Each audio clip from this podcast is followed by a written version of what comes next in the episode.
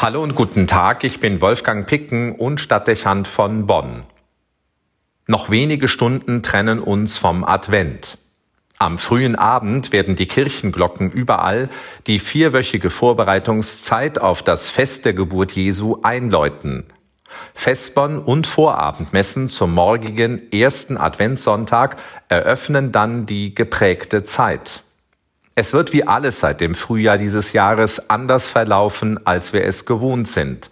Eine Vorweihnachtszeit unter Corona-Bedingungen. Und zwar ab dem 1. Dezember noch strikter, als wir es im November gewohnt waren. Die Anzahl derer, die sich pro Quadratmeter gleichzeitig in einem Geschäft aufhalten dürfen, ist nochmals herabgesetzt. Die Sozialkontakte sind erheblich beschränkt. Es dürfen sich nur noch fünf Personen aus zwei Haushalten privat treffen. Und darüber hinaus gilt die Aufforderung von Virologen und politisch Verantwortlichen, möglichst auch auf diese Begegnungen freiwillig zu verzichten. Je weniger soziale Kontakte, umso besser, heißt die Leitlinie.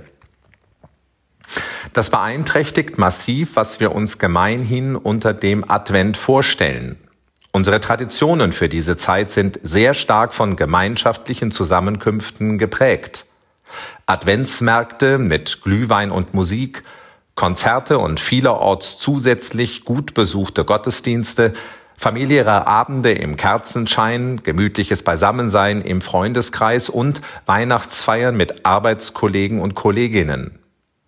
Hinzu kommt das Bild menschengefüllter Innenstädte, ein reges Treiben, das zumeist dem Einkauf von Weihnachtsgeschenken dient. Gestern Abend dachte ich mir, als in der Bonner Innenstadt deutlich weniger Menschen unterwegs waren, dass die Lichterdekorationen beinahe etwas verloren in der Luft zu hängen schienen. Ja, es wird eine andere Adventszeit. Seit vielen Jahren reden Kirchenvertreter davon, dass es der vorweihnachtlichen Zeit gut täte, sie wäre weniger von Konsum und Aufregung gekennzeichnet. Kritisch wurde auch vermerkt, dass die Adventszeit vieles bereits vorausnimmt, was eigentlich Weihnachten als Fest vorbehalten bleiben sollte. Manche hatten von Weihnachten, wir erinnern uns, schon genug, bevor es eigentlich stattfand. Man hatte sich durch das Dauergedudel in Kaufhäusern und Adventsmärkten schon an der Weihnachtsmusik satt gehört. Nicht anders erging es sehr vielen mit der Weihnachtsdekoration, die in Geschäften und Privathäusern schon mindestens die ganze Adventszeit zu sehen war. Kein Wunder, dass viele Weihnachtsbäume bereits am ersten Tag nach Weihnachten vor den Türen der Häuser und an den Straßen lagen.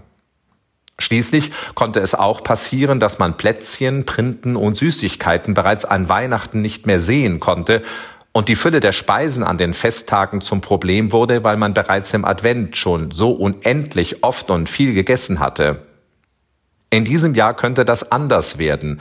Die geselligen Anlässe sind nicht gegeben und das Verlangen, sich in ein Einkaufsgetümmel zu stürzen und in ein Meer von Weihnachtsdekoration einzutauchen, dürfte gering ausfallen.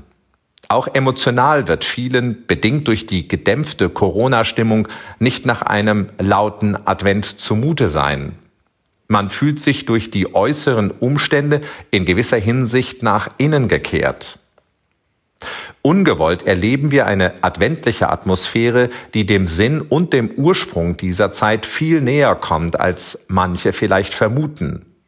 Eigentlich ist es der Tradition nach eine geprägte Zeit, die vergleichbar den Wochen der Fastenzeit vor dem Osterfest mit Gebet und Buße, Kargheit und Fasten verbunden war. Es ist nicht lange her, da wäre es undenkbar gewesen, bereits in der Adventszeit Weihnachtsdekorationen aufzustellen oder Weihnachtslieder zu singen. Der Advent hatte ein einziges eigenes Symbol, den Adventskranz mit seinen vier Kerzen, und ansonsten verzichtete man auf jeden weiteren Schmuck. Selbstverständlich sang man bis zum heiligen Abend nicht ein einziges Weihnachtslied, man pflegte die vielen adventlichen Gesänge, die Sehnsucht und Erwartung auf das zum Ausdruck brachten, was kommen würde.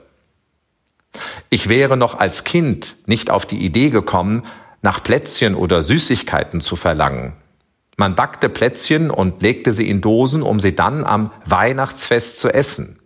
Lediglich an den Nachmittagen der Adventssonntage gab es zum Kaffee die beim Backen zu Bruch gegangenen Plätzchen oder Neujahrskuchen. Ansonsten rettete man sich mit den Süßigkeiten vom Nikolausteller, die man sich streng einteilte, damit sie bis Weihnachten vorhielten. Meine Erinnerungen an meine Kindheit und damit an die Zeit dieser Bräuche empfinde ich als sehr besonders.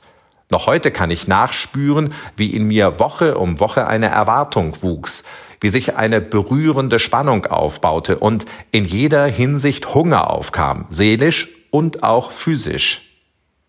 Die Weihnachtsfeiertage waren dann voller Glanz und Erfüllung, ein Höhepunkt, den man sehnsüchtig erwartet hatte, ein Ereignis, von dem man hoffte, dass es nicht so schnell vorübergehen würde. Man war dann dankbar, dass sich die Zeit mit Weihnachtsbaum und Krippe bis zum Dreikönigsfest streckte. Ich muss sagen, die Advents- und Weihnachtszeit meiner Kindheit habe ich als besonders schön in Erinnerung. Sie war mit ihrer Choreografie, dem Wechsel von Kargheit zur Vielfalt und von der Erwartung zur Erfüllung bewegend und prägend. Mir ist sehr lebendig vor Augen, wie im Advent Abend für Abend meine Gebete inständiger wurden, damit viele Wünsche, die ich zu Weihnachten hatte, und das waren nicht nur materielle, in Erfüllung gehen würden. Der Advent in diesem Jahr wird anders. Und wenn wir wollen und uns dabei an alten Traditionen festmachen, vielleicht bewusst zurückhaltender, besinnlicher und mehr auf Erwartung ausgerichtet. Es würde zu der gegenwärtigen Lage passen, in der wir uns befinden, und wir alle miteinander hoffen, dass das Corona-bedingte Bedrohungsszenario ein Ende nimmt. Weihnachten könnte mit der Botschaft von einem Gott, der uns entgegenkommt, um uns, wie es in vielen Adventsliedern heißt, zu heilen, tief anrühren. Der Festtag könnte Neues in uns in Bewegung bringen, wenn wir die Tage zuvor gut genutzt hätten, uns mit dem Gewohnten zu befassen, es in Frage zu stellen und Sehnsucht nach Neuem in uns wachzurufen. Das Christfest könnte den Glauben an Gott bestärken, unser Beten intensivieren, wenn die vor uns liegenden Wochen von uns genutzt würden, ganz bewusst die Ausrichtung auf Gott zu suchen und täglich ins Gebet zu bringen, was wir uns von seiner Liebe erhoffen.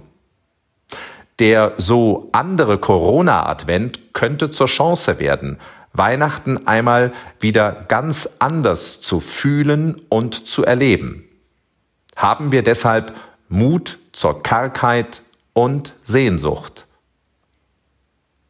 Wolfgang Picken für den Podcast Spitzen aus Kirche und Politik.